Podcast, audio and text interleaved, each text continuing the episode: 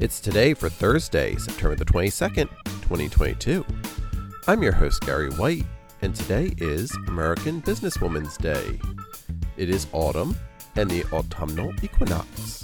It's World Car-Free Day, Chainmail Day, Dear Diary Day, Elephant Appreciation Day, International Day of Radiant Peace Day, Hobbit Day, Ice Cream Cone Day, National Centenarians Day, National Girls Night In Day, National Falls Appreciation Awareness Day.